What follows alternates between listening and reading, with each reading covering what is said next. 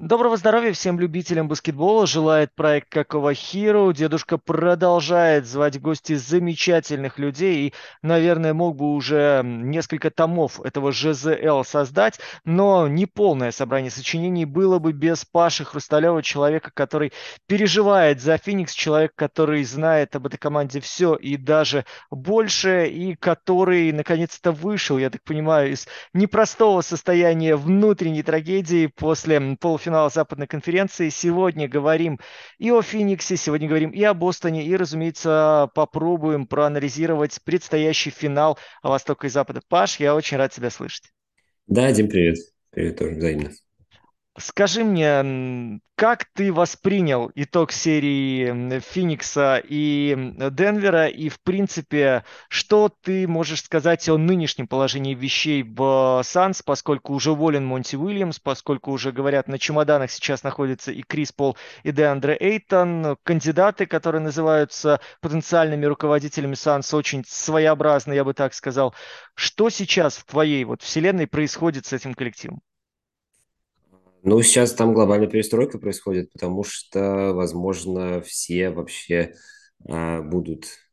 Ну, то есть, короче говоря, очень большие изменения а, будут в команде, в том числе не только в смысле игроков, но и в смысле организации, потому что новый владелец-то пришел в феврале, в середине, и он там уже несколько людей назначил на разные посты, и вот сейчас постепенно всяких скаутов там меняет и так далее. Вполне возможно, что и Джеймса Джонса тоже поменяет, в общем-то. А, но это было бы, наверное, в принципе, логично, потому что проект а, такой, ну, он перезагружается, понятно, в смысле того, что игроки не все поменяются, потому что это невозможно, да и, наверное, не нужно до конца, но логично, что новый владелец хочет каких-то своих людей поставить и как-то иначе вести процесс весь. Поэтому Феникс сейчас в состоянии такой глобальной, в общем-то, перестройки, но не в смысле перетряхивания состава, да, а в смысле вот организационного именно. А, ну и Монти Уильямс, в общем-то, был обречен, конечно, после поражения в шестой игре. Это было очевидно. Ну, то есть после, ну, как только закончился матч, я понимал, что, ну, даже когда он еще не закончился, там, после первой половины уже понятно было, что это последний матч его будет. А, и, ну, такая забавная деталь еще, ну, не тоже забавная, для многих грустная. Для меня, честно говоря, не, не очень она близко к сердцу как-то лежит эта деталь, но для многих фанатов Феникса, именно американских, это прямо событие. Такой бродкастер, который по радио вещал постоянно, ну не только по радио, а матче Феникс Эл Маккой ушел после... Он 51 год подряд еще, короче говоря, комментировал матчи Феникса, то есть 72 года начиная, и вот матч номер 6, собственно, серии с Денвером стал его последним, это прям легенда команды, 90 лет, и вот, э, да, Э, закончилась эпоха, и считается так, что символически она закончилась с ним, и сейчас начинается что-то такое новое вместе с Ишби, с его там лозунгами, что мы, мол, будем бороться за чемпионство и ну, так знаешь, далее. Дедушка в эфире, похоже, так с Крисом Полом примерно одного возраста, и я бы не удивился, если бы они еще ударную связку и на следующий сезон создали.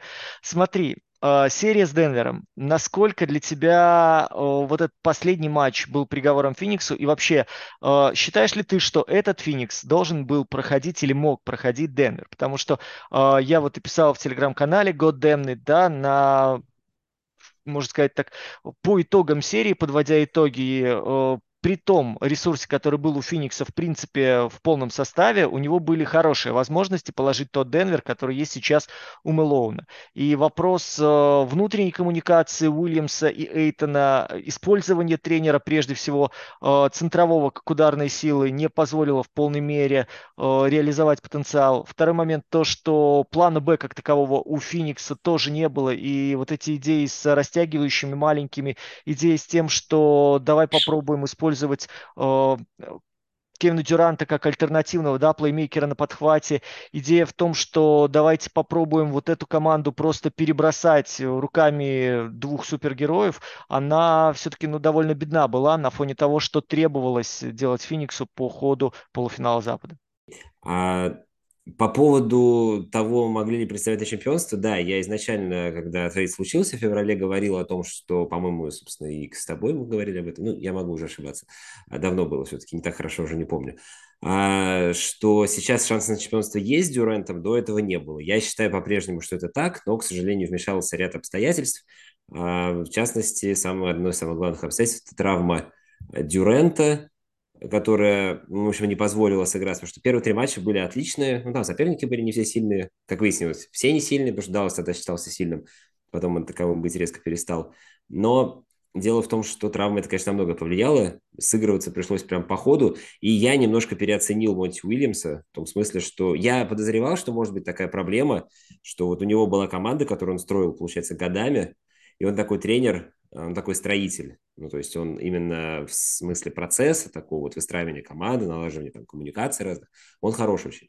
Но с точки зрения какой-то быстрой адаптации, что выражалось и по ходу матчей важных прошлые сезоны, и по ходу вот каких-то таких вот э, коротких просто отрезков, типа недель, несколько недель, когда нужно что-то построить, у него с этим проблемы. А я думал, что эти проблемы не настолько сильные. Но, как выяснилось, он просто не очень понял, что ему делать э, с той командой, которая досталась. То есть, э, поэтому, конечно, шансы резко снизились. Могли ли пройти Денвер? Ну, наверное, могли. Но мне кажется, что отношения Эйтона и Монти Уильямса уже совсем точку невозврата прошли. На Эйтона полагаться было нельзя. То есть это не тот игрок совсем был в этой серии, каким он был два года назад в серии против того же Денвера, пусть там ослабленного травмами. Ну, то есть тогда это был игрок прям пределитного уровня, если не элитного. Сейчас это игрок был ну, потерянный совершенно. То есть он совершенно был потерян а, площадке, к сожалению. Он играл гораздо хуже, чем мог. Ну, я думаю, что это не секрет для всех. Я ничего нового не скажу.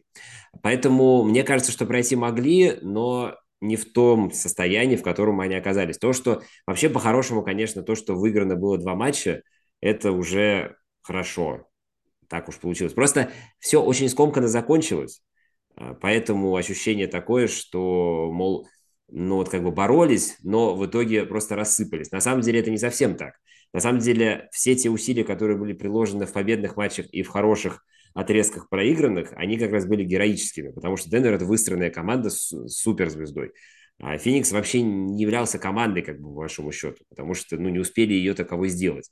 Ну, то есть э, там каким-то рандомным образом определялись игроки, которые будут выходить на площадку. Абсолютно даже Монти Уильямс, по сам не, не вполне понимал, э, от чего это зависеть будет. Крис Пол травмировался, это понятно.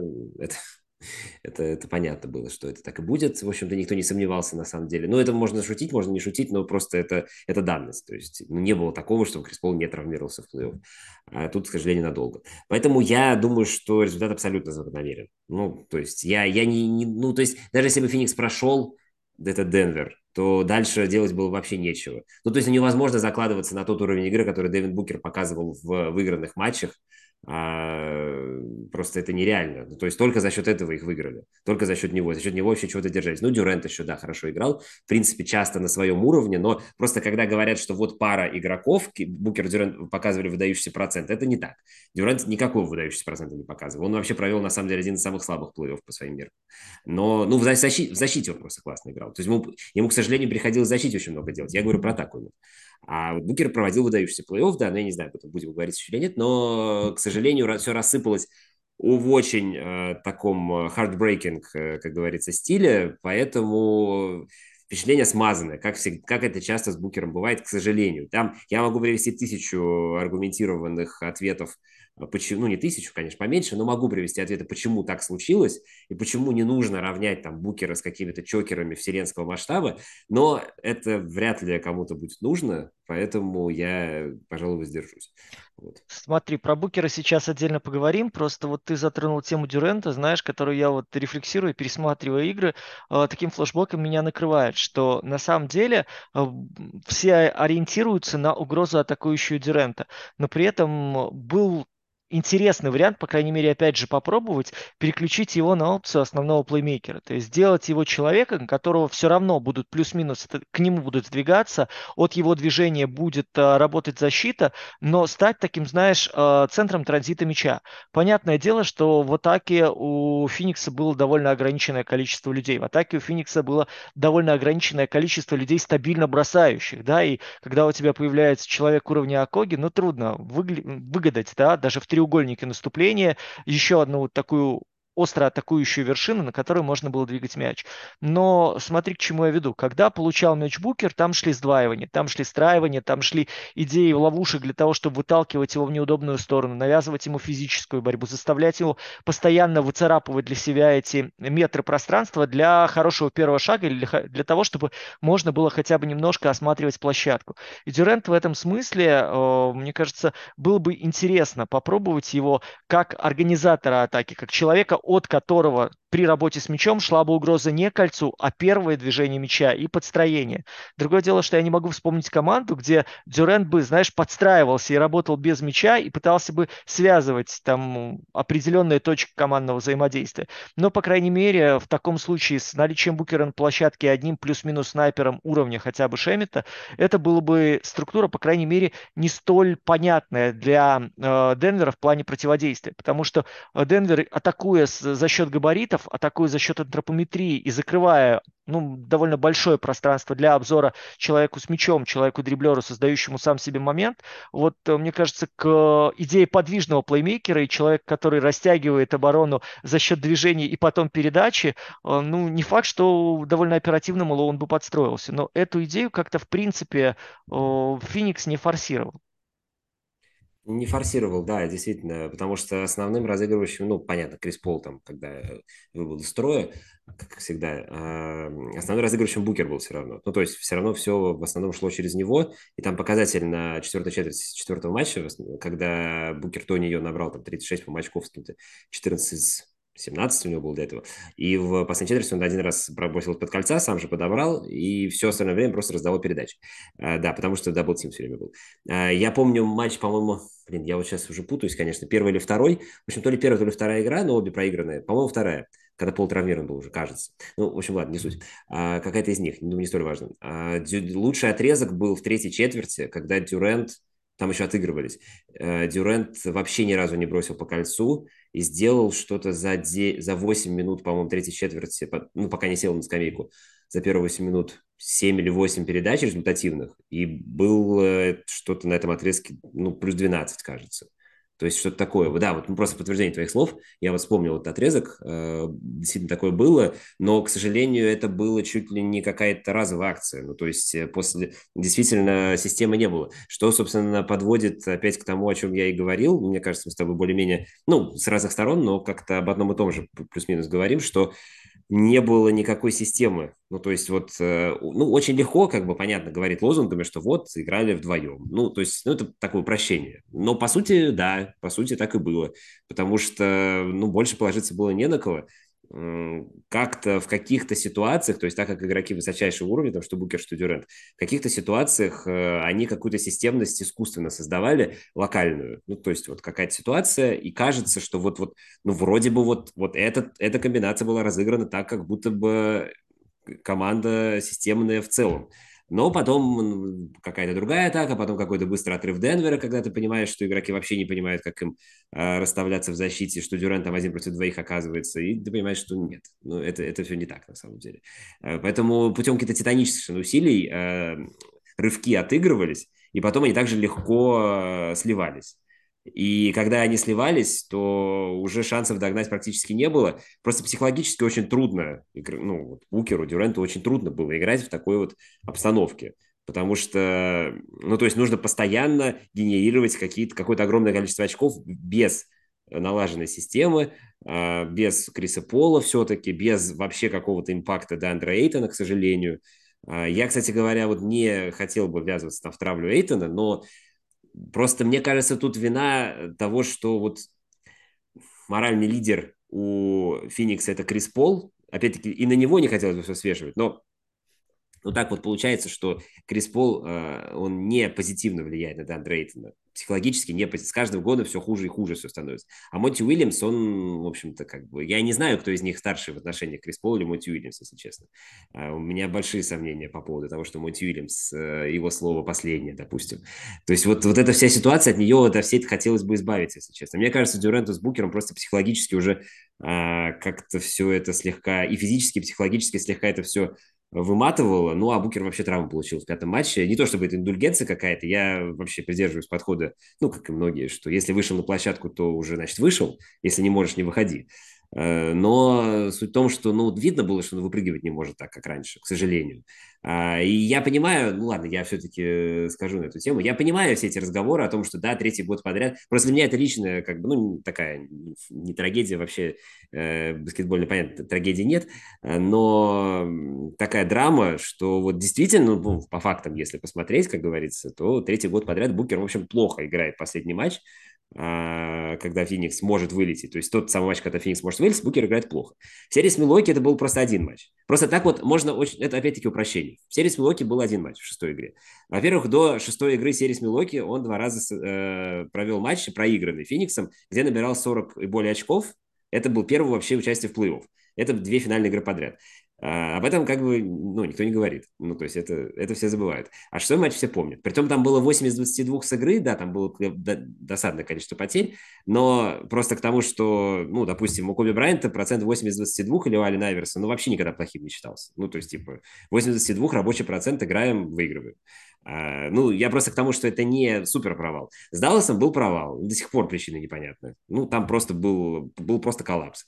А то, что было с Денвером, э, ну, просто команда истощилась, истощила свой ресурс. Просто, э, как сказать, я вот сейчас пытаюсь объяснить, просто чокерство, на мой взгляд, с точки со стороны лидера, это вот как вчера имбит с Харденом. Когда команда, в принципе, играла хорошо, на мой взгляд, я, честно говоря, внимательно смотрел первую половину, потом у меня, к сожалению, дела появились, я матч еще не пересмотрел. Третью четверть я смотрел невнимательно. Но то, что я видел в первой половине, Филадельфия играла хорошо. Вот вся Филадельфия в целом. А, я понимаю, что я сейчас забегаю вперед. Но Э, когда команда играет хорошо, задача лидера сделать вот этот вот шаг э, лидерский свой вперед, какой-то к величию, еще чего-то такое. Когда этого не делается, и когда, наоборот, лидер играет даже не на уровне там каком-то более-менее среднем, а ниже вообще любого уровня, которого от него ждут, это и есть чокерство, на мой взгляд. Когда команда дисфункциональна, как Феникс в этом, ну, в шестом матче был, кроме Кэмерона Пейна, э, внезапно. Бывает. У него бывает раз в 20 матчей его прорывает, прорвало именно в этом. Когда, к сожалению, все остальные не играли. Да, это обидно. Лучше бы прорвало каком-нибудь втором хотя бы. Но бывает и такое. А когда команда дисфункциональна, чокерство лидера, оно, ну, не очень принципиально на самом деле. Ну, то есть, ну, никто же не ожидал, наверное, что Букер э, будет с Дюрентом вытягивать вдвоем там, несколько серий. Запад, конечно, сейчас слабее, чем раньше был, но это все-таки, ну, это достойная команда. Э, не было такого, что два игрока вытягивали серии подряд, прям несколько, а остальные все бегали рядом просто и, дай бог, там один раз из пяти попадали. Ну, это же никто не ждет, наверное. Поэтому я к тому, что, ну, вот с этими... Да, формально так, три матча подряд провалены, три года подряд, но причины всегда разные. И причины эти сложнее, чем многим кажутся все. Ну, Окей. я могу долго на эту тему говорить. Sorry. Смотри, вот просто вдогонку твоим рассуждениям про отсутствие системности, для меня был очень показательный момент с выходом Биомба, да, где там его засыпали этим фактом, что он там самый грандиозный плюс-минус в истории и в регулярке, и в плей-офф получил за 8 минут на площадке. Но это, вот знаешь, была такая э, идея, а давайте заменим одного чувака другим просто механически, без учета функционала, без учета того, в чем его сильные стороны, без учета того, что он делал на площадке полезно и как он начинал тормозить тормозит того же Йокича, по крайней мере, ограничивая в ну, таком в, в, в терроре на кольцо. Вот. Но просто исходя из того, что остальные люди, которые находились вокруг Биомба, были не готовы к присутствию такого типа центрового на площадке, э, за ним прям проседало все и разваливалась земля. И второй момент тоже вот э, в погоне, опять же, за этой идеей бессистемности, то, что мы видели, знаешь, э, идея напрашивалась того же пик с Дюрантом через Эйтона, учитывая то, что KD повыше, учитывая то, что он хорошо оценивает, по крайней мере, ну вот то, что видит периферическим зрением, там плюс-минус рядом, и то, что Эйтон довольно мощный габаритный чувак, который охотно атакует через э, основную вертикаль от верхней точки дуги, э, вот это, в принципе, не заигрывалось. То же самое, что мы э, видели, допустим, с выходом Уэйнрайта, да, когда его специально оставляли в углу, когда, в принципе, его видели как человека плюс-минус хоть какая-то угроза, которая будет регулярно и уверенно брать броски, и вот добавлять его в тот момент, когда надо было растягивать, в тот момент, когда надо было просто передергивать бьющих, искать, чтобы хоть кто-то зашел. В итоге все сводится там к двум-четырем минутам уже в безнадежное время. И когда ты понимаешь, что в ходе регулярки ты вот этих людей перебираешь и вроде как подгоняешь под какую-то там модель А, модель Б, модель С выступлений и какого-то состава, по крайней мере, там смешанного с Букером, с Дюрантом в лидерах, просто осознавая, что у тебя есть какое-то базовое сочетание, от которого можно работать. В итоге в плей-офф мы приходим к тому, что Дюран с Букером будут носиться 42-45 минут, все равно будут брос... играть от своего броска, от себя и от своего подхода, а остальные уже по факту, как там что получится, будут догребать. Ну и на этом как раз-таки куда более организованный и сыгранный, как ты говоришь, Денвер очень грамотно поймал соперников, и многие такие моменты, которые могли бы двигаться в сторону рывков, они Фениксом сами по себе как-то так закапывались. И вот это, честно говоря, одна, наверное, из самых больших разочарований в этой серии. Ну и последний вопрос, давай про Феникс закроем. Я не могу просто упустить этот момент. А, Макс Коршунов, который писал свои мысли после игры с а, Денвером, а, цитата. «Пора уже менять сравнение Дэвина Букера с Брайантом на сравнение Дэвина Букера с Дерозеном. Аналогичный стиль игры, аналогичная проблема». Ты там в комментариях готов был разразиться тирадой, писать долго, давай голосом. А, да, готов был. Но на самом деле я начал уже говорить на эту тему. Просто я, как сказать, не упрек Магусу, я, может быть, там чуть резче ответил, чем нужно, но просто суть в том, что я очень не люблю подобного рода сравнения. То есть я очень часто э, вижу такое, что вот нужно с кем-то сравнить. Ну, но это тоже, это тоже упрощение очень сильное. То есть, ну ведь нет же э, как будто бы никакой дистанции и никакого промежутка между Коби и Дерозаном. То есть если не сравнивать с одним, надо сравнивать с другим, значит. Но это же как-то, наверное, не совсем правильно все-таки. А, это, во-первых. Во-вторых, Розен, э, ну, то есть я просто, опять-таки, хотел бы э, напомнить, что ну, насколько уникально, ну, я просто в тексте об этом писал, я не могу сейчас уже его, ну, не буду его открывать, не буду цитировать сам себя на, на, на Sports.ru, а, насколько уникальна была игра Букер в первых девяти и половине десятого до травмы, к сожалению. Не люблю на это ссылаться, но просто факты таковы. Вот каковы факты, что он провалился в шестом матче, таковы же и факты, что он травму получил в пятом. Это, ну, это просто факт. Никуда от него не деться. Насколько уникальным был его вообще забег в плей-офф. То есть такого никогда в истории не было. И, ну, это, это просто, ну, то есть это опять-таки объективный показатель. Это не мое фанбойское мнение, хотя, да, конечно, для меня Букер ну, очень важный игрок, потому что, я объясню, почему он для меня важный, объясню, почему вообще за него так вступаюсь, как, например, за Дюранта, я не буду этого делать никогда.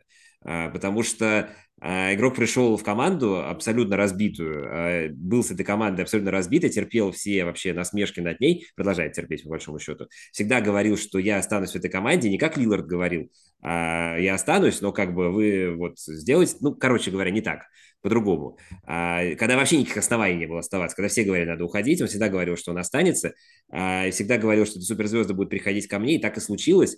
И, то есть, э, ну, вот он действительно во многом благодаря нему, это очевидно совершенно, э, какая-то жизнь вообще теплится в сердцах болельщиков Феникса, которой не было, когда он приходил, пока он первые годы играл здесь.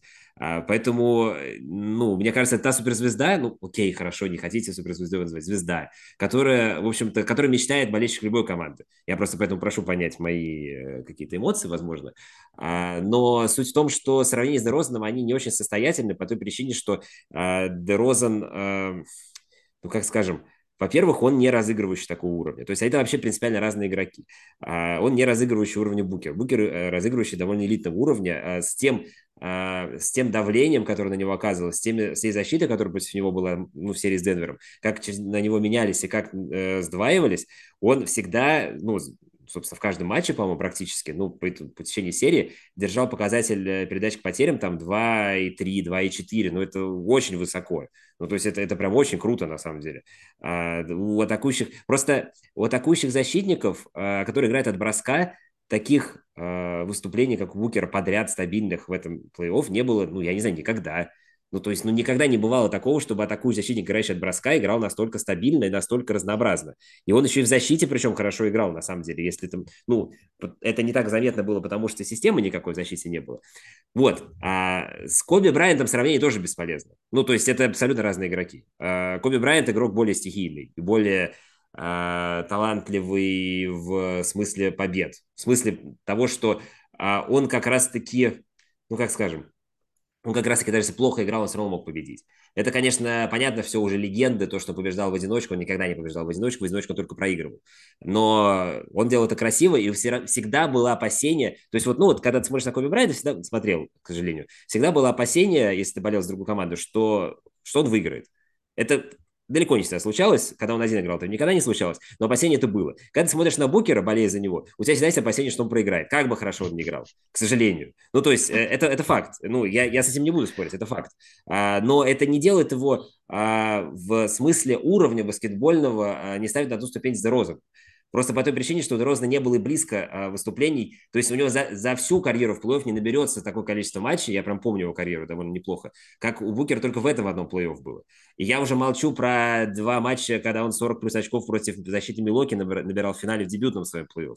А в прошлом году, как он, как он проводил а, первый матч с Новым Орлеаном, то как опять травму получил. Да, можно говорить о том, что получает травмы, к сожалению, часто в неподходящий момент, это тоже правда. Но, э, ну как скажем, я, например, не, не буду никогда ругать Кавая Ленарда за то, что он получает травму. То есть я не буду принижать его уровень игры за то, что он травму получает. Потому что получение, ну, то, что он получает травму, это не его вина. Я, ну, никак, то есть я никогда не понимал, а, когда... То есть я про Криса Пола, конечно, это говорю, таким тоже уничижительным немножко тоне, что вот он опять получил травму. Но Крис Пол просто мне не нравится в смысле личностного подхода и его токсичности в коллективе. Ну, то есть это, она проявляется всегда, то есть не сразу, она проявляется всегда, но она всегда проявлялась везде. Кроме Оклахома, потому что она в один год провел. А, так просто вышло. И там были все молодые игроки. Да, я очень долго говорю, я просто к тому, что я считаю, что разные игроки все, они втроем, но Букера равнять с Дерозным это неправильно просто по той причине, что Букер игрок более высокого уровня. То, что он может проигрывать э, даже более эпично, чем Дерозен в самые решающие моменты, это другой вопрос но э, уровень от этого не перестает быть более высоким. Все. Ну, слушай, в принципе, да, человек, который умудряется в матче плей-офф э, держать процент 75 и, в принципе, вытаскивать очень сложные моменты, опять же, я обращу внимание на уровень физического контакта, который навязывал Денвер, это большой респект. И, опять же, момент, который уже в предыдущем подкасте отмечал, обратить внимание на то, как в этой серии э, Денвер помогал друг другу в плане сохранения антропометрии, в плане перекрытия вообще не только э, пространства и направление движения к кольцу, но и оценки положения партнеров. То есть, по сути, они использовали такую тактику, знаете, тотальной изоляции, когда ты э, не то что окружен соперниками, ты постоянно находишься, а, под давлением, и, б, у тебя отрезана фактически часть площадки. Ты не можешь ориентироваться по тому, как двигаются твои партнеры без мяча, по тому, как они подстраиваются, не можешь, собственно, принять из-за этого верное решение в плане выбора передачи. Но если учесть то, что Феникс еще и без мяча довольно посредственно двигался, и здесь опять же можно запустить камень в огород Монти Уильямса, то мы с вами понимаем, что приходим к довольно вообще а, печальным раскладам. При этом Дэвин Букер э, в целом ряде поединков выглядел максимально боеспособным, в принципе, давал этой команде плюс-минус зазор для дыхания, для того, чтобы не слиться там и не уйти в 0.4.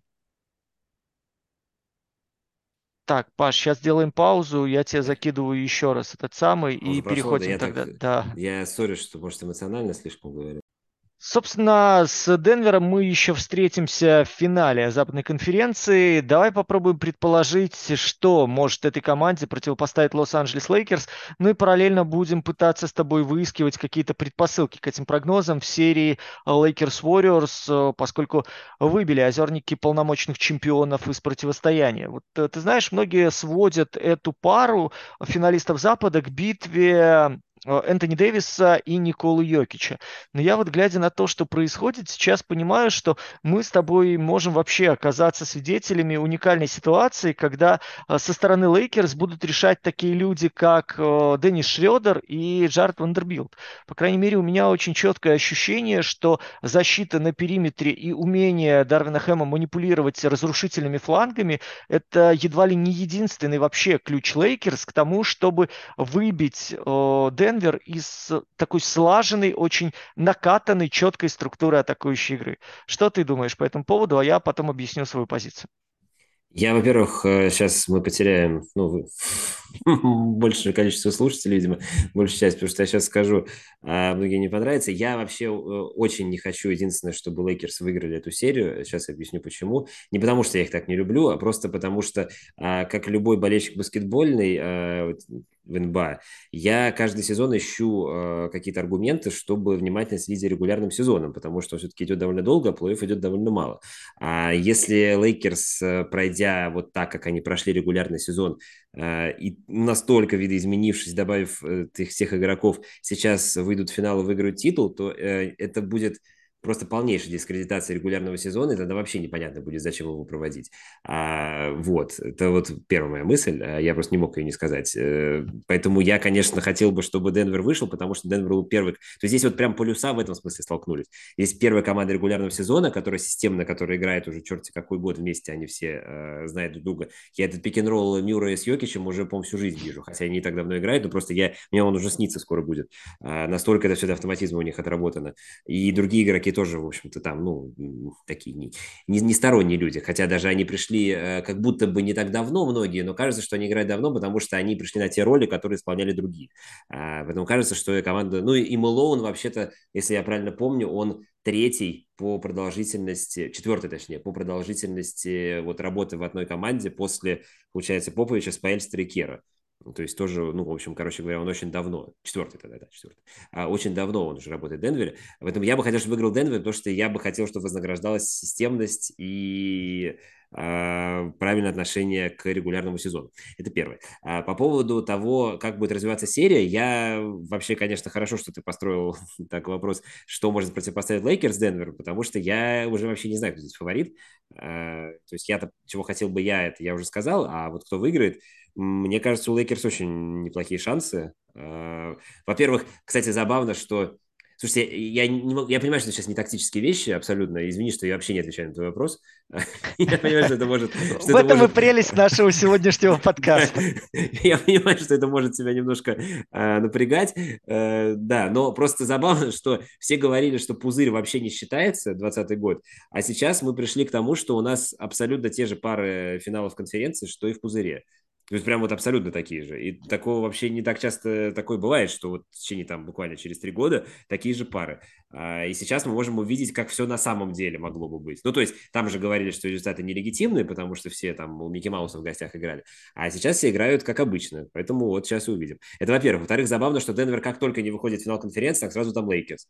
Ну, то есть вот они, получается, уже... Я посмотрел даже специально, я, ну, я помню, понятно, девятый год, помню двадцатый, а еще в 85-м году то же самое было, насколько я помню. А, и все, а больше э, Денвер в финал конференции не выходил, только один раз был Сиэтл Суперсоникс, по-моему, в 79-м. Но Сиэтла уже тоже нет. То есть получается, что из всех команд, которые существуют вообще в НБА, Денвер только с Лейкерс играет в финале конференции, они всегда тут как тут, и всегда проигрывают. Вот. Я в историческую память не сильно верю, но суть в том, что Денверу будет сложно. Просто Денверу нужно сделать скачок какой-то а, принципиальный. То есть им, мне кажется, мне кажется, им недостаточно будет играть, как играли с Фениксом. С Фениксом они просто наказывали за ошибки. Они просто ждали, а, когда Феникс сам себя будет убивать. Э, Денвер тоже способствовал этому всячески, но э, там было выжидание. С Лейкерс это выжидание не поможет. И я все-таки считаю, что ну, дуэль Дэвиса с Йокичем, она ключевая, потому что, ну, Йокич, э, в общем-то, олицетворяет собой игру Денвера, очевидно совершенно, причем во всех аспектах. Я вот там читал недавно, Джален Роуз сказал, что в этом сезоне, в этом плей-офф Йокич вышел на суперзвездный уровень. Я, конечно, опять-таки, вопрос к тому, насколько вообще эксперты в принципе смотрят баскетбольные матчи, если такие вещи говорят говорят. Это довольно забавно. Но действительно, ну, мне кажется, что он в чем-то и прав, потому что нас такого... Ну, ты смотришь баскетбол дольше, чем я все-таки. Сори, что я упираю на твой возраст. Ну, в общем, короче... Ну, а... мне недавно исполнилось 38, поэтому мне уже ничего не страшно. Знаешь, а, клуб ну, 27 еще... прошел, клуб 37 прошел, так что ну, здесь да, ну, можно да. выдыхать. Согласен.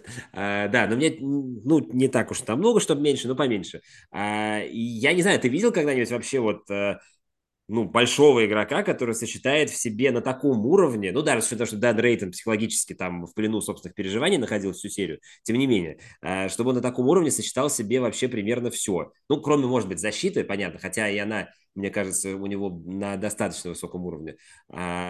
Ну, то есть организацию игры, способность, и вот самое главное, спос, вот эта э, способность находить баланс, когда нужно атаковать самому, причем часто атаковать самому, постоянно, и когда, как именно атаковать самому, и э, насколько оставаться включенным в игру после того, как даже ты промахнулся, потому что в серии с Фениксом и до этого с Миннесотой я тысячу раз видел, когда Йокич промахивался и сразу же сам подбирал. Я такого, честно говоря, мало от кого вижу. Ну, то есть это, это просто было регулярно делать. Это делалось регулярно.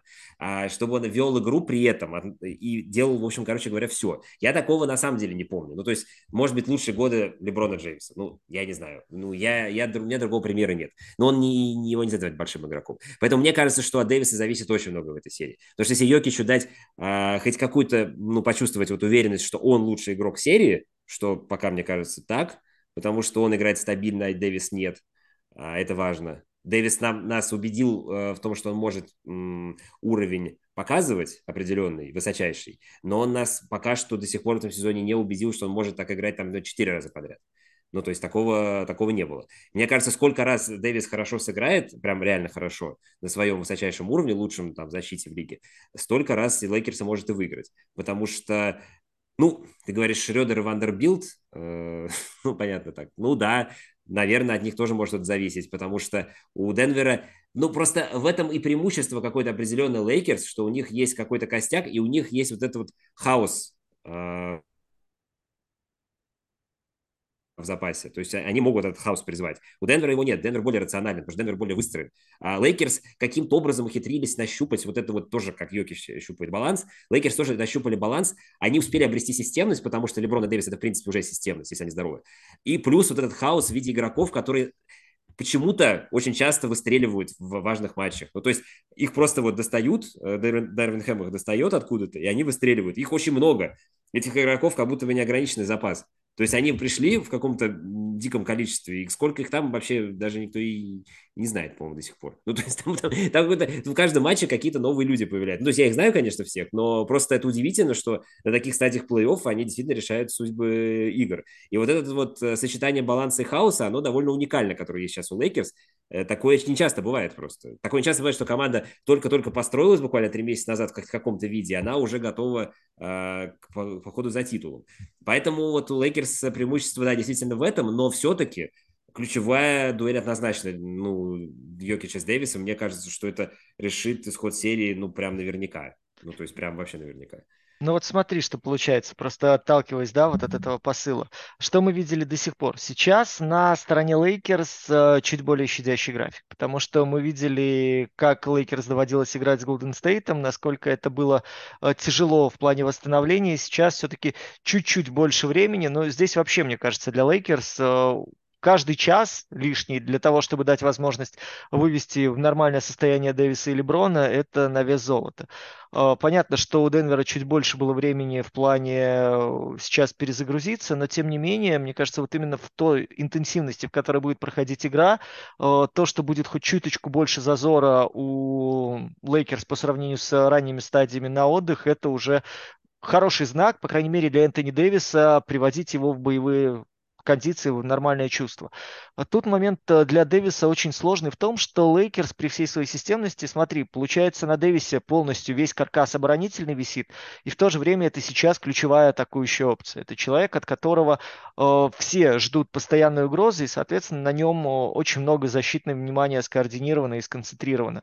Учитывая же то, что Йокич в ряде моментов в плане ведения защиты отнюдь не оптимален, здесь, естественно, придется помогать. И от того, насколько активно будет и проактивно агрессивно вести себя Энтони Дэвис, будет зависеть то, сколько пространства будет получать э, Леброн и, в принципе, Остин Ривз и атакующие игроки Лейкерс.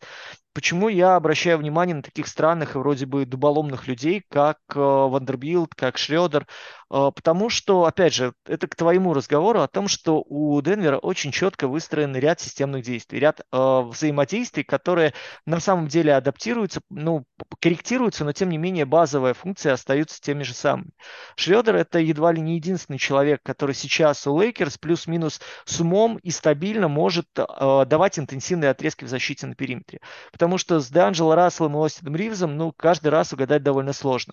Шредер, если не творит пурги в плане э, каких-то таких э, эмоциональных фолов, он э, та самая гадалка, которая постоянно выдергивает первого номера из атмосферы комфорта и заставляет постоянно двигаться в дополнительный ресурс тратить на то, чтобы двигаться, организовывать сет, использовать эту двойку, о которой ты говоришь, либо же уходить в край и использовать более габаритных фланговых баскетболистов, как заслон для получения пространства и броска. И, собственно, Джамал Мюррей вот эти два ключевых направления максимально разработал по ходу предыдущих стадий.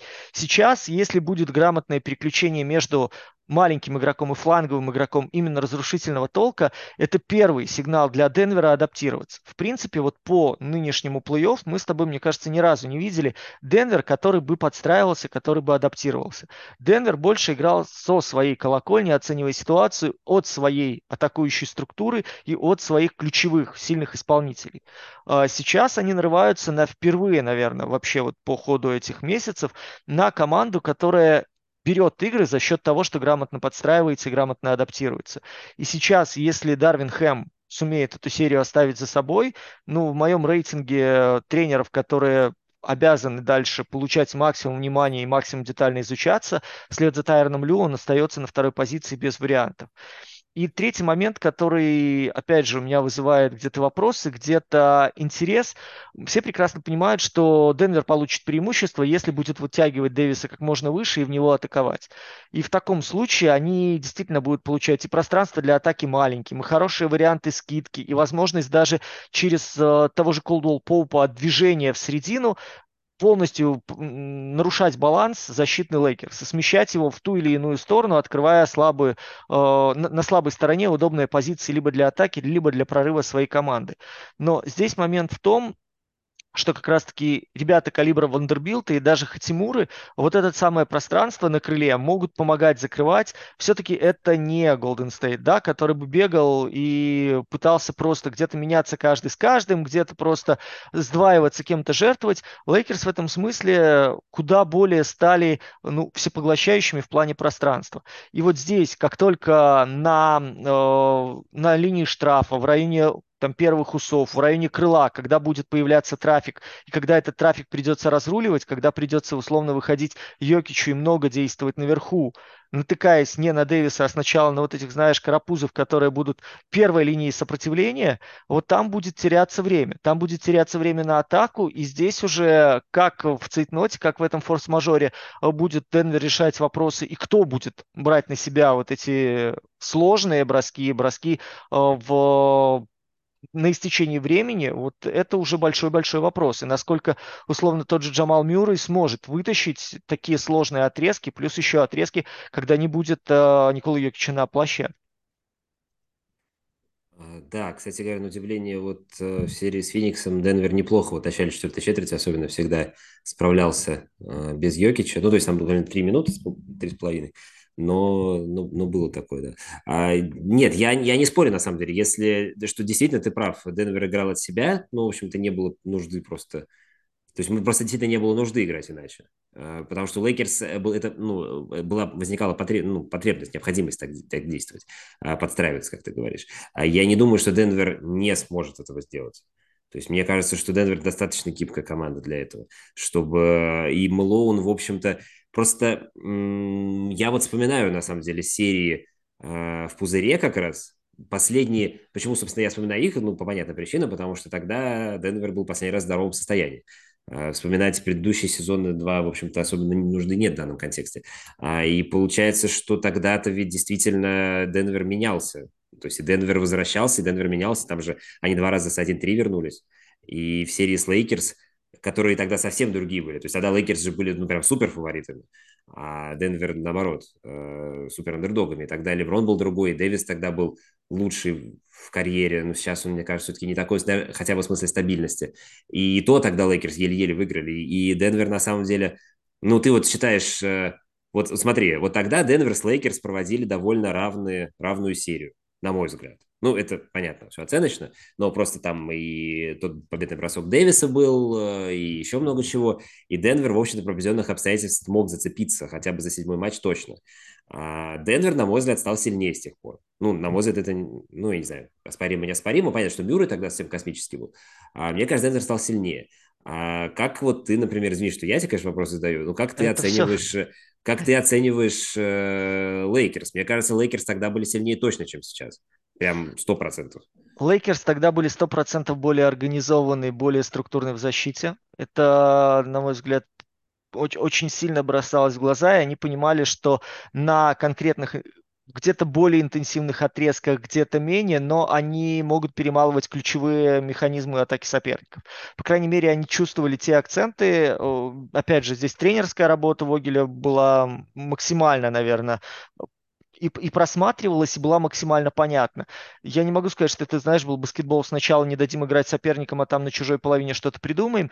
Здесь скорее была идея именно перебивать ключевые точки. То есть на каждое решение атакующего соперника у них плюс-минус был заготовлен ну, сет не сет, но, по крайней мере, подход противодействию. И довольно сложно этих Лейкерс, вот почему ты говорила о том, что Денвер менялся, этих Лейкерс довольно сложно было выбить из равновесия. Этих Лейкерс довольно сложно было спровоцировать на те ошибки, ну, опять же, вот, да, как возвращаясь к серии с Фениксом, которые они сами себе могли бы привозить в защите. Они сами э, форсировали эти ошибки. Э, сейчас, вот честно, я не могу сказать, они сильнее или слабее, потому что я вот эту команду вот тупо не понимаю сейчас. Для меня это вроде как коллектив, когда выходят три маленьких, но это сладкая булочка для, для любого соперника, который использует грамотно пространство. И у них есть э, человек, который, атакуя пространство, получая преимущество, э, конвертирует его в очки. Ну, слушай, как пример, вот игрок Джейсон Тейтум, да, вот это такой человек, который очень четко э, в восьми случаях из десяти, видя зазор пространственный, видя преимущество, которое он получает при атаке той или иной точки, той или иной территории, он четко осознает преимущество и затем его реализует. Сейчас получается то, что э, Хэм находит идеи, когда за тремя маленькими двое больших играют в зоне за счет своего баскетбольного интеллекта, атлетизма одного человека и понимания игры другого, и опять же вот уровня взаимодействия. Все-таки э, мозги в баскетболе это очень большая штука. Э, они нейтрализуют эту проблему. Когда они понимают, что необходимо играть против э, там, ключевого снайпера соперников типа Стефа Карри, они могут переключиться где-то на бокс and где-то на зону 2-3, причем жертвуя кем-то из соперников менее бьющих, и просто уничтожить вот этого главного атакующего дьявола оппонентов на конкретном отрезке, решив свои вопросы. А, люди, которые поднимаются со скамейки, они могут выходить совершенно ненужными в наступлении, но при этом в защите они выбивают вторую опцию соперника из колеи, и получается, что а, противник или играет в hero или сбивается на какую-то уж слишком прямолинейную комбинацию, против которой может защищаться даже не, ну, не ключевой да, разрушитель. Э, в этом смысле я не знаю, где просто потолок этой команды. То есть либо настолько Лейкерс вот э, везло, что сначала они попали там, да, на Э, Мемфис, да, безголовый, где-то обезморанченный, на одной руке э, поломанный, который играл вроде от... Как только пока играл от паса, все, все складывалось, все было хорошо. Как только включил себя в режиме Инстаграма с пушкой у головы, все стало плохо. Э, потом добавил еще один сумасшедший, соли в этот блюдо, и все, и окончательно Мемфис спекся. То же самое Golden State получился, да, то есть старые э, Клей Томпсон, не бьющий Пейтон, разрывающийся везде Грин. Не хватило баланса у Голден Стейта для того, чтобы выявить потолок у Лейкерс. Сейчас у Денвера, казалось бы, ну вот по каждой позиции в пятерке все очень хорошо собрано, все очень хорошо э, сгруппировано, все очень хорошо откалибровано, потому что, посмотри, у них выходят люди со скамейки с очень конкретными, с очень четкими задачами. И вот в эти восемь человек они опять же, схема у Денвера там в два, в три варианта превращается, но просто люди очень четко знают свои задачи, очень четко знают свой функционал. Если Лейкерс сумеет, почему, опять же, вот возвращаемся к Дарвину Хэму, сумеет подстроиться и под это, ну, слушай, я тогда, наверное, просто пойму, что баскетбол это настолько гениальная игра, что выходя там с седьмого места, выходя с 2-10 в начале сезона и выходя с людьми, у которых стабильные игры, ну, давай посмотрим там, что Анджела, что Дианджела Рассел, да, что эм, Шредер, что поливающий издали Уокер, в принципе, что Хатимура в плане стабильности, ну, про Троя Брауна там всякого или там Бизли я не говорю.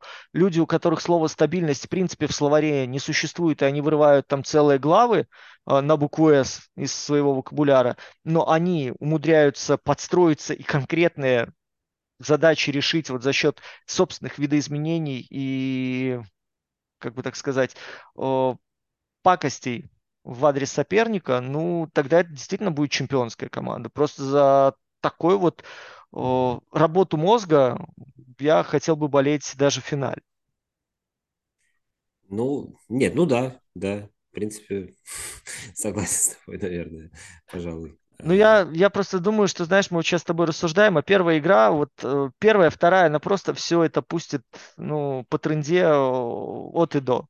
Потому что мне кажется, что в итоге серия придет к абсолютно какому-то нелогичному развитию событий, и что-то вот прям базовое, как игра там Дэвиса, игра Йокича, она будет как константа.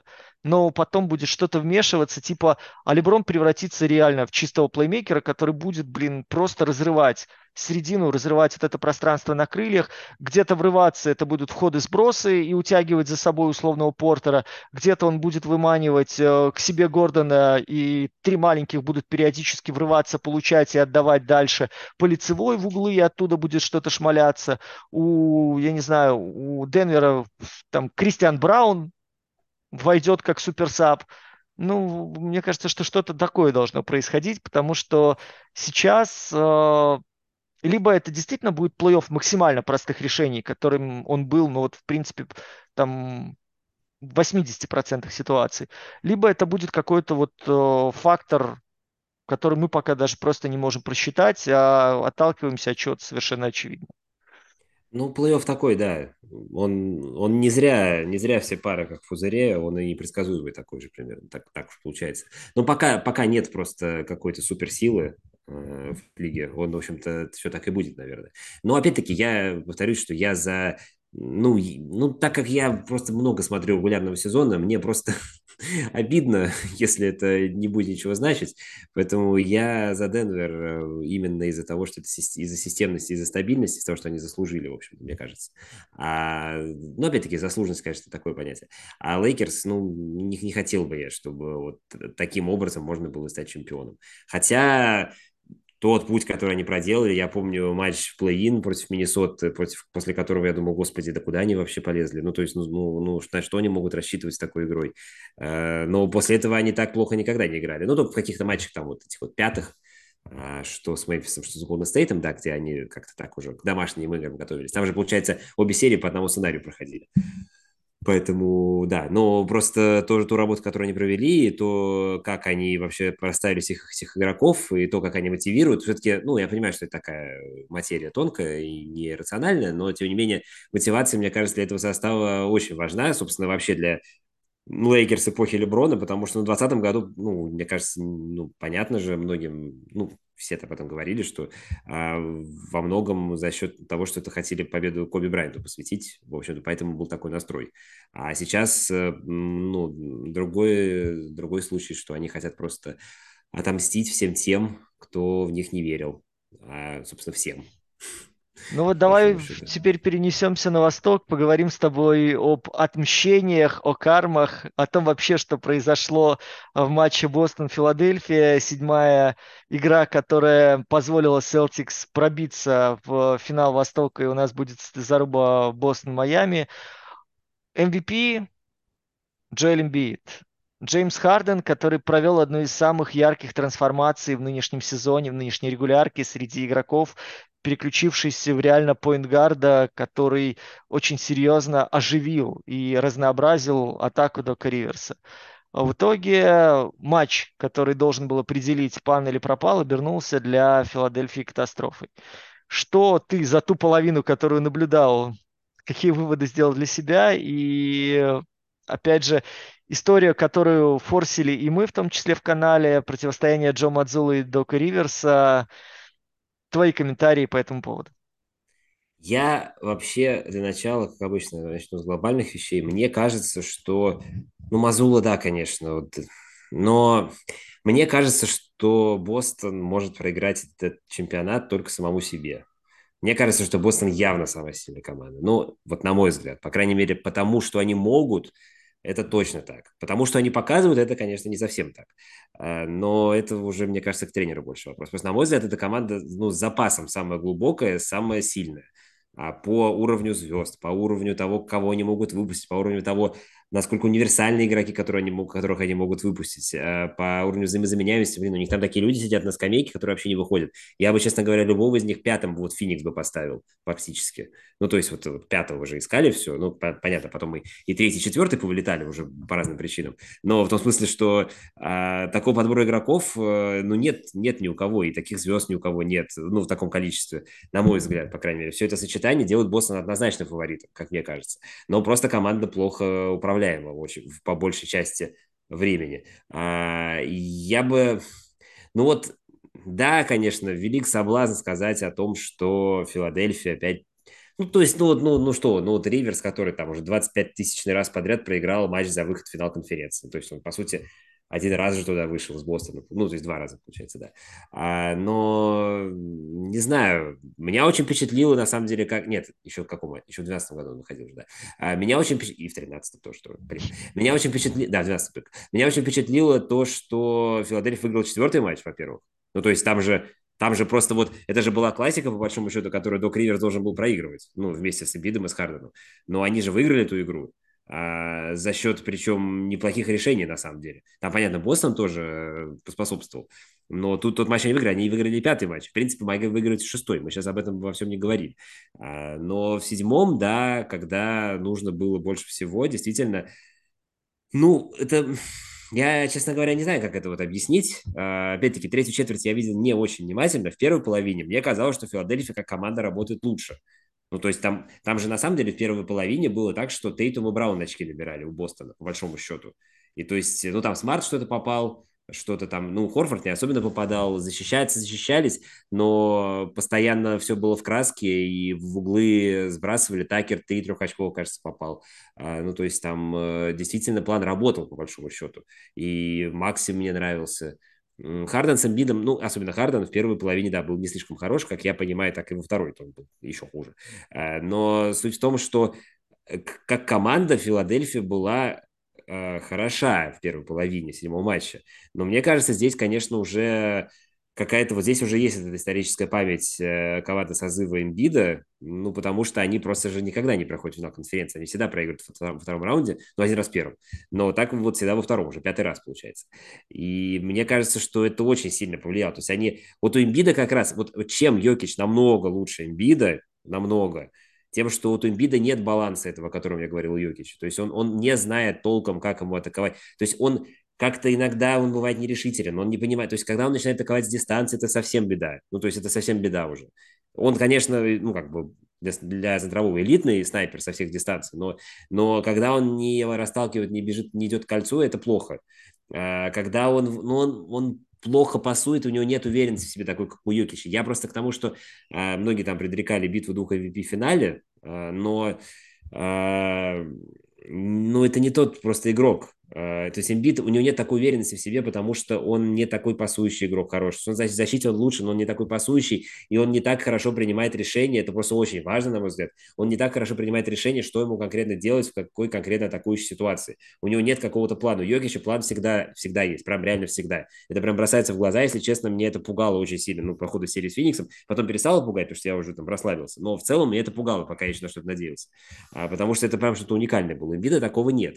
А пик-н-ролл работал, ну, хорошо. Ну, мне кажется, у Филадельфии хорошо связка Хардена с Эмбидом работала а, в лучших их матчах. Но, а, опять-таки, мне не кажется, что это провал Филадельфии.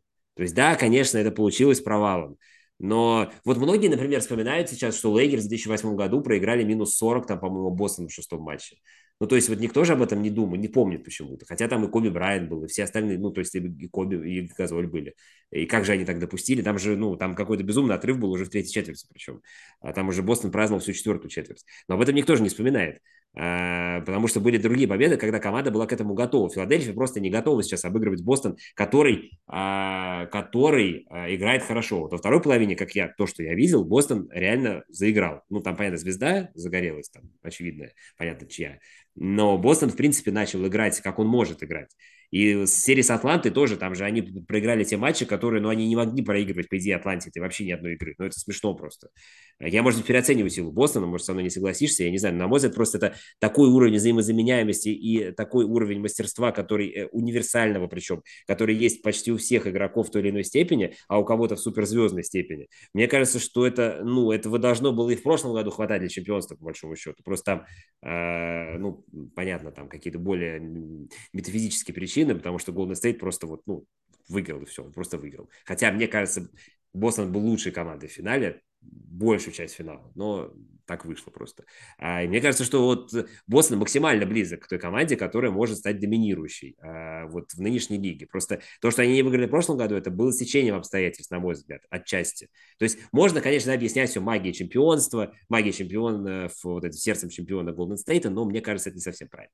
А, вот. Поэтому, отвечая на вопрос, я не считаю это провалом Филадельфии, я считаю это то, что так и должно было быть. Филадельфия уже респект, что они в седьмой матч затащили. То, что они пропустили ряд рывков и потом на них не ответили, это означает только то, что эта команда слабее. А, мне кажется, глупо было ждать от Эмбида, а, что он затащит как-то что-то один. От Хардена ждать этого глупо тем более. Это уже случалось в этой серии, но это не должно было случиться в седьмом матче. То есть это прям ждать этого было бессмысленно. Команда Бостон лучше. Вот все. Ну вот слушай, я смотрел этот матч, писал в канал God Damned It, но при этом держал в уме несколько моментов, которые сегодня утром на свежую голову подтвердил, пересматривая игру. То есть первый момент, знаешь, вот когда сейчас все терроризируют Эмбиида относительно того, что у него ужасный был процент, что он в принципе там ничего особо не попал, он там э, выглядел максимально пассивно. Я держу в уме травму, которая его донимает, и насколько вот удавалось читать в американской прессе, никто не удивится, если он уже на следующей неделе ляжет на операцию. То есть это очень серьезно ограничивало его мобильность и, в принципе, очень серьезно связывало его в плане агрессивности, взрывных действий, скажем так, про постановки проблемных вопросов перед Эллом Хорфордом. Хотя то, что творил Хорфорд, это просто божественно. Собственно, три блока в седьмой игре в 2023 году, когда Хорфорду только по паспорту там 35 или 36, это какой-то космос. Ну и второй момент, то, что вот эта ограниченная мобильность очень серьезно влияла на момент, когда использовался скрин ролл, когда Джейсон Тейтум специально выискивал имбиида и, собственно, в него атаковал. Да, были несколько бросков, которые были с дальней дистанции совершены, заходили с сумасшедшим образом, но это уже, знаешь, на кураже, на таком драйве. Но в ряде ситуаций Тейтум получал сразу же преимущество после имитации заслона и на вот этом движении, на дополнительном расстоянии, которое есть на ограниченности мобильности имбида, он очень серьезно соперника раздевал. И как результат у нас получается э, сразу два колоссальных преимущества у Бостона и на своей половине, и на чужой. Сейчас придем к тому, почему э, Док Риверс на это не отреагировал и имеет ли смысл прям забрасывать э, Риверса какашками. Как бы смысл, наверное, есть, но один момент, опять же, который э, я для себя выделил и в котором Риверсу даже респектанул. Смотри, то есть они против Тейтума использовали все. Они пытались дропать большого, они пытались переключаться, они пытались использовать блиц, они пытались играть зону. То есть они реально попробовали все. Ну, я не знаю, что, что еще можно такого было придумать, чтобы попробовать остановить Джейсона Тейтума. Ну, наверное, врезать ему только так уже от души, чтобы, знаешь, вывести из строя до конца серии или до конца там года. Но на это, я думаю, любой адекватный человек даже не согласился бы и в теории. А, все, что было в инструментарии Док Риверса, все пошло в ход.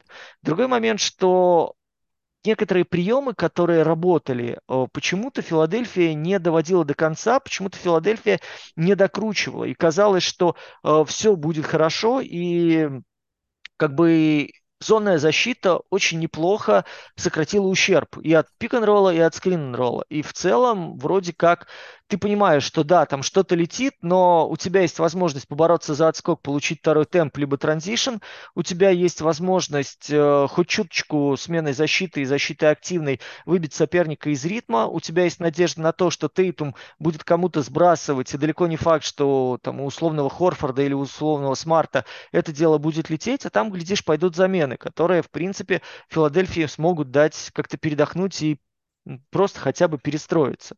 А, он очень быстро опять вернулся к личной защите, и это очень быстро обернулось э, колоссальными проблемами для а, Филадельфии. Плюс момент, который Риверс все-таки выдергивал, опять же, в отношении Эмбида и учитывая его ущербность, посмотрите, когда очень-очень толково защищался Хорфорд, Эмбиду было сложно. И здесь проблема в том, что, да, не гулял мяч, и атаки Джеймс Хардена э, были довольно прямолинейными. Но как только Хорфорд садился и вниз, то отправлялся Маркус Смарт, то оказывался кто-то из маленьких, когда там несколько, три маленьких играло у Бостона. Эмбид получал преимущество, туда мяч очень быстро и толково доставлялся, и даже в неаккуратных сдваиваниях Эмбид всегда находил возможность своей попой маленького ну, под себя поджать и потом добиться успеха. Другое дело, что этих отрезков было не так уж и много, и здесь, э, мне кажется, имело бы смысл использовать еще и дополнительный ресурс, типа того же Табайса Харриса, который мог бы где-то и сам э, повести атаку, где-то отдать эту передачу в более удобную позицию имбиду для обработки и дальше уже доводить это дело до ума.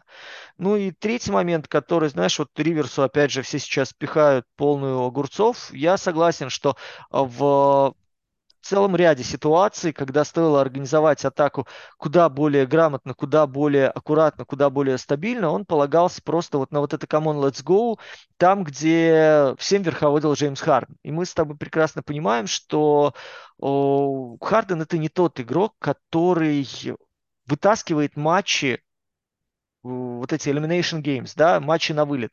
У него был в какой-то момент процент 25, Э, дальше еще хуже становилось, и, в принципе, это уже пятый раз в его карьере, когда вот он приходит к такой жесточайшей ситуации, и процент падает. Плюс еще очень четко Тёма Панченко в своем телеграм-канале э, расписал сегодня с утра э, такую минутку воспоминаний, что за весь сезон у Хардена не было даже трех подряд игр, где он набирал бы 25 очков. То есть у него была самая длинная серия с 20 очками, это 6 игр, два раза вот по ходу сезона был. 30 очков он набрал один раз в первых двух матчах сезона.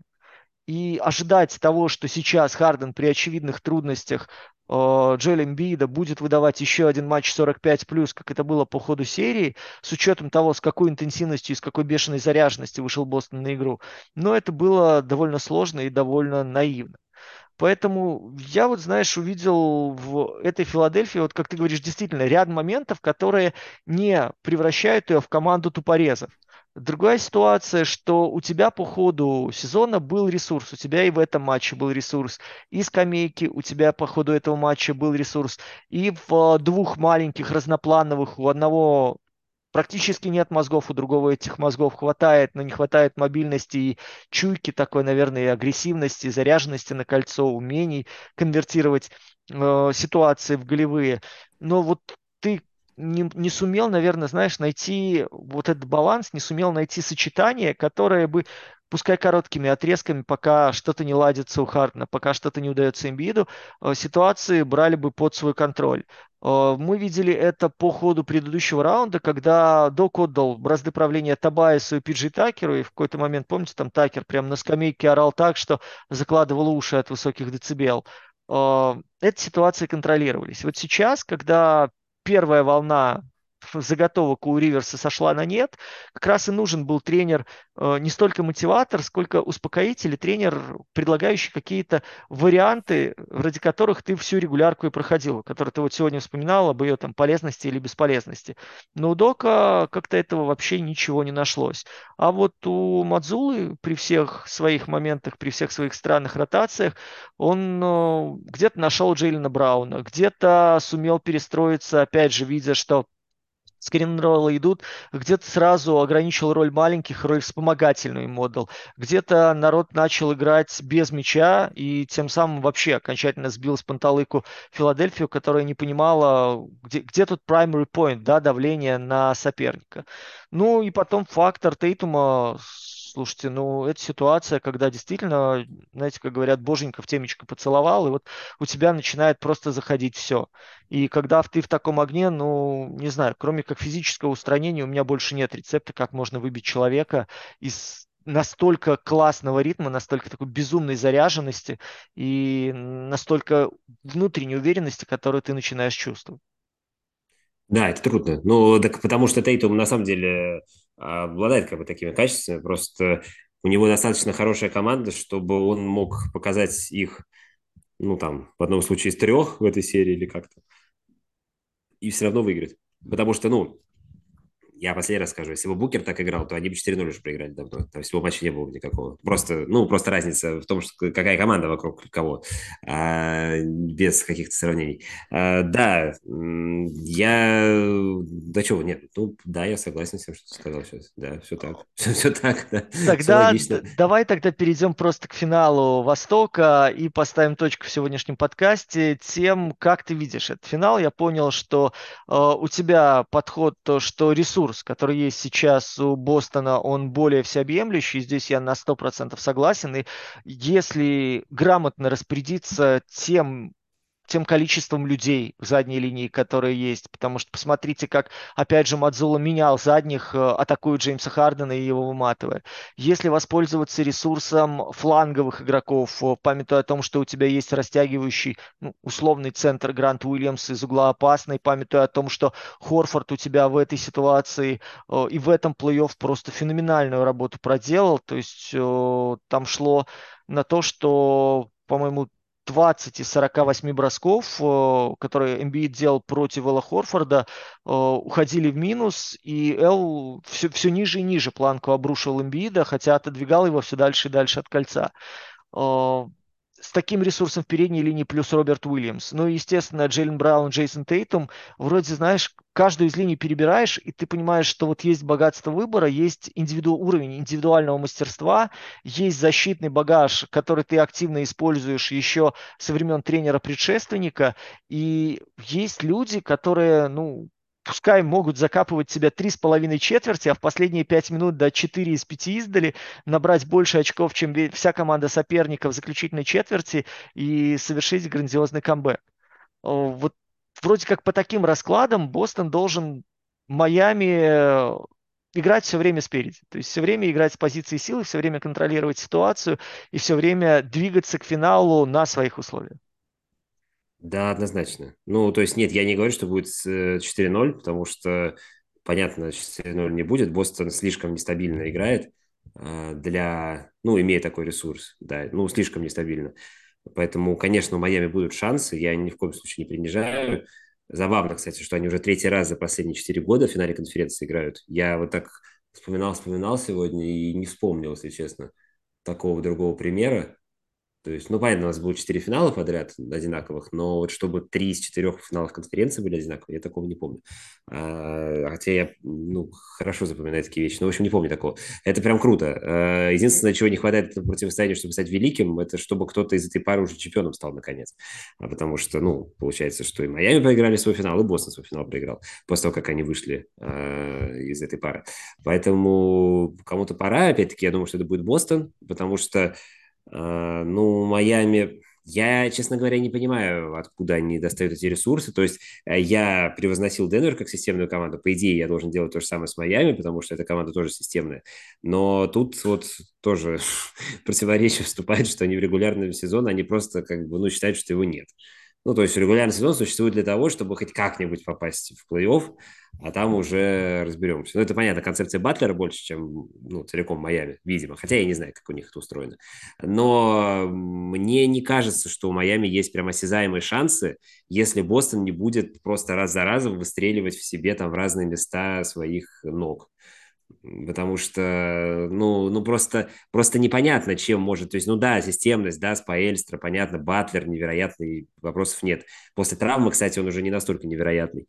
А, но все-таки, мне кажется, трудно сравнивать его игру во втором раунде после травмы с игрой в первом, на мой взгляд. Я могу ошибаться. Я, честно сказать, серию Майами-Нью-Йорк не то чтобы заставлял себя смотреть, но она была прям на самый-самый-самый дальнем приоритете вот всех серий, думаю, как у многих а, для меня, поэтому я не могу сказать, что я очень внимательно ее смотрел, но то, что я видел, мне не кажется, что Батлер а, в ней доминировал. Возможно, это какая-то невероятная, величайшая хитрость, а, что он специально понимал, что с Нью-Йорком они и так смогут пройти, поэтому силу надо поберечь на финал конференции.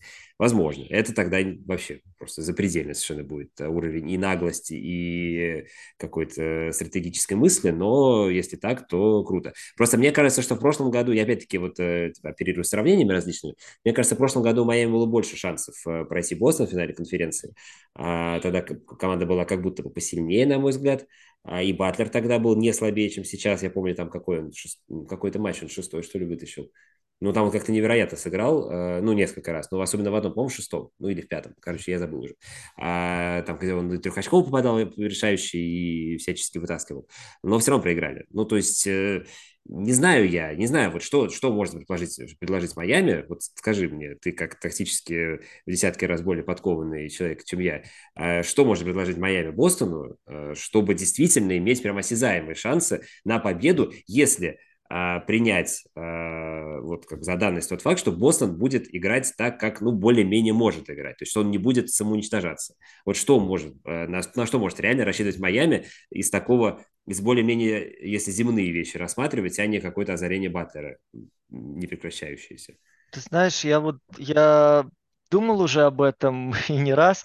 А, смотри, у нас вот как-то так Денвер хоронился, да, и он добрался до финала. А, на Лейкерс смотрели, что ну, на одной ноге они там развалятся, они уже в финале Запада. И вот сейчас Майами примерно той же дорогой идет. Я думаю, что очень логично бы было в этом нелогичном плей-офф, что и они бы выбрались. А, если рассуждать вот чисто с точки зрения так логики... Они, извини, они уже выбрались, они уже выбрались. Ну, я имею в виду, да, да, да, да, но я имею в виду гранд-финал. Э, если рассуждать вот с точки зрения вроде стратегической и, опять же, матчапов, понимания того, как кто ведет игру, переключений, которые использует Спаэльстра и подстраивающуюся зону, и 1-3-1, и идеи с uh, Бэмом, все время у Бостона у меня остается как минимум один игрок или одна опция, которая продолжает вести игру даже под таким давлением. То есть даже если ты размениваешь Батлера на условного Брауна или на условного Тейтума, даже если ты выдергиваешь Адебая, даже если вы пытаетесь изолировать игрока вот этого с мячом, куда-то его загонять к боковой линии, как-то пытаетесь увеличивать время, которое тратит Бостон на организацию игры, все равно остается условный Браун на другой стороне, условный Смарт, который может находить варианты движения, может наказывать Плюс у вас остается большой, который усложняет жизнь, создавая, опять же, тому же Адебая проблемы при выходе наверху и в, при постановке заслонов, при сдваиваниях и так далее. У вас есть маленький состав с тремя маленькими, которыми вы уже оперировали, с двумя маленькими, где два плеймейкера могут быть, который спокойно решает вопрос, э, если у того же Тейтема или у Брауна полный затык, и вы хотите отказаться от айсбола. У вас есть хорошая возможность атаковать через двойку, если вы хотите наиболее простой вариант взаимодействия. То есть пока Майами разбирает твоих крутых ребят, которые расходятся максимально широко, максимально э, дистанционно друг от друга располагаются, у тебя все равно есть пространство в таком случае на крыльях, у тебя есть большой, которого можно использовать, и у тебя есть варианты двойки в разные стороны, и горизонтальные, и вертикальные, для того, чтобы э, использовать это преимущество в движении. Плюс в защите ты прекрасно понимаешь, что у тебя сейчас э, уровень задней линии и по антропометрии, и по э, уровню персональной нейтрализации максимально хорош для того, чтобы осложнять жизнь Джимми Батлеру. И дальше ты готов, мне кажется, мириться с тем, что э, будет либо Адебая, либо Кайл Лоури альтернативой по организации атаки, и ты готов принять те броски, которые там берут на себя условно Гейб Винсент, условный Данкан Робинсон, э, потому что это куда меньше угроза, чем Батлер, плюс это всегда есть э, у тебя вероятность, что ритмичные шутеры где-то да, поймают клин.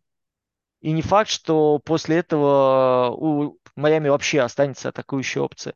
Единственное, что здесь я закладываю, это то, что Спаэльстра очень четко выискивает слабины у соперников, очень грамотно их использует, вытаскивая ресурсы из условных э, Мартинов, из условных Зеллеров э, в моментах, когда Мадзула начинает тасовать состав просто потому, что где-то хочется переключиться, где-то надо дать там отдых лидеру или где-то Джейлен Браун получил по лицу, его надо поменять. Давайте уже вот мы одну систему отыграли сейчас отрезком, давайте переключимся на другую. Раз мы уже одного игрока выдернули, давай выдернем уже всех и перейдем на второй, там, на план Б. Вот на этих моментах смешанные варианты у Спаэльстры, где-то наоборот он может лидеров дольше держать. Майами вот это будет вытаскивать. Здесь главная задача для Хит это каким-то образом заковылять в концовке, каким-то образом заковылять в равные четвертые четверти, каким-то образом затаскивать Бостон в цейтнот, когда решения будут принимать игроки. Когда мы с тобой придем вот в те концовки, где тайм-ауты не берутся или где отрезки, э, на которых должен тренер определять, что мы будем делать дальше и почему мы так делать должны, и все эти установки игроками исполняются, а не то, что, знаешь, э, игроки на площадке знают лучше, как там надо поступать, поэтому они сами заказывают комбинации, они сами выбирают скорости, они сами руководят транзишном. Вот если Майами будет туда затаскивать соперников, вот тогда может все очень серьезно перевернуться. Но по-хорошему, по, опять же, по рациональному разбору ситуации мне очень сложно представить историю, при которой э, хит сумеют э, диктовать сопернику свою волю, и хит сумеют довести эту серию до победы. Не, диктовать-то да, диктовать-то точно не смогут. Тут как бы вопрос в том, насколько они смогут э, э, спровоцировать на проявление слабостей э, на мой взгляд. То есть э, как-то вот таким вот образом. То есть то что, то, что диктовать не смогут, мне кажется, они не то, что не смогут, они не будут. То есть не, за, и не станут изначально. То есть они как-то ну, затаиться должны, Потом... А, слушай, еще одна хорошая идея – это сбить полностью Бостон на медленное, пози... на статичное позиционное. А, да, в, в, в статичном Бостон ужасен, правда, это бывает. Прям временами прям просто отвратительно. Вот, если каждый стоит сам по себе и каждый сам выбирает э, то продолжение атаки, которое считает нужным, то вот это прям игра Майами будет. Ну да, это же классика, когда раньше, что, ну, что еще года два назад уже Браун с Тейтумом говорили, что вот раньше мы играли как бы, сейчас я пойду, потом ты пойдешь, типа my turn, your turn, э, типа такого. А, то сейчас мы играем иначе, у нас взаимодействие. Но вот в худших проявлениях действительно Бостон по-прежнему сваливается на то, что а, ну, звезды э, действуют по очереди. И как бы одна выключается, включается другая, наоборот. Это прям вот худший исход для Бостона был бы, да, и лучше для Майами, это правда. То есть, ну, какие-то на старые, на старые какие-то проблемы, болевые места можно бить, но все равно это все кажется каким-то чем-то локальным, то есть чем-то, чем-то, о чем можно было бы рассуждать применительно к одному матчу, там максимум, как в футболе, двухматчевому противостоянию но тут серия до четырех побед, я... Ну, не то чтобы я не вижу шансов вообще у Майами, но мне видятся они а, при очень определенном стечении обстоятельств они могут появиться, так скажем. Ну, давай тогда сверим наши впечатления по ходу этого финала, что Востока, что Запада. Я надеюсь, ты еще найдешь время к нам заглянуть. Там, надеюсь, Макс присоединится, и мы тогда устроим на троих такой соображал. Да, я обещаю даже с видео, потому что в этот раз, да, ну, да, да, смогу, думаю, смогу точно, да. Вот, ты с видео, а мы тогда обещаем с алкоголем. И это должно быть это тогда это весело хотите, и позитивно. Хорошо. Паш, огромное спасибо тебе, что был с нами. Очень надеюсь, что скоро скоро услышимся вновь. Да, Дим, спасибо. Спасибо слушателям. Надеюсь, что я не всех достал разговорами про величие Букера. Э, сори, если что.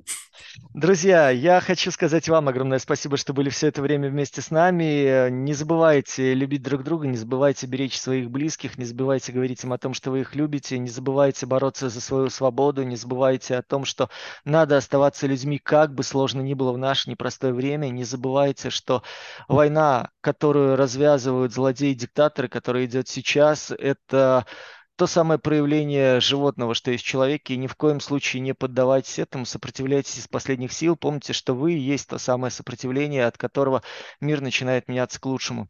Ну а сегодня мы вас обнимаем, целуем нос. Павел Хрусталев, Дмитрий Герчиков, Какого Хиру. В скором времени обязательно услышимся на новом подкасте.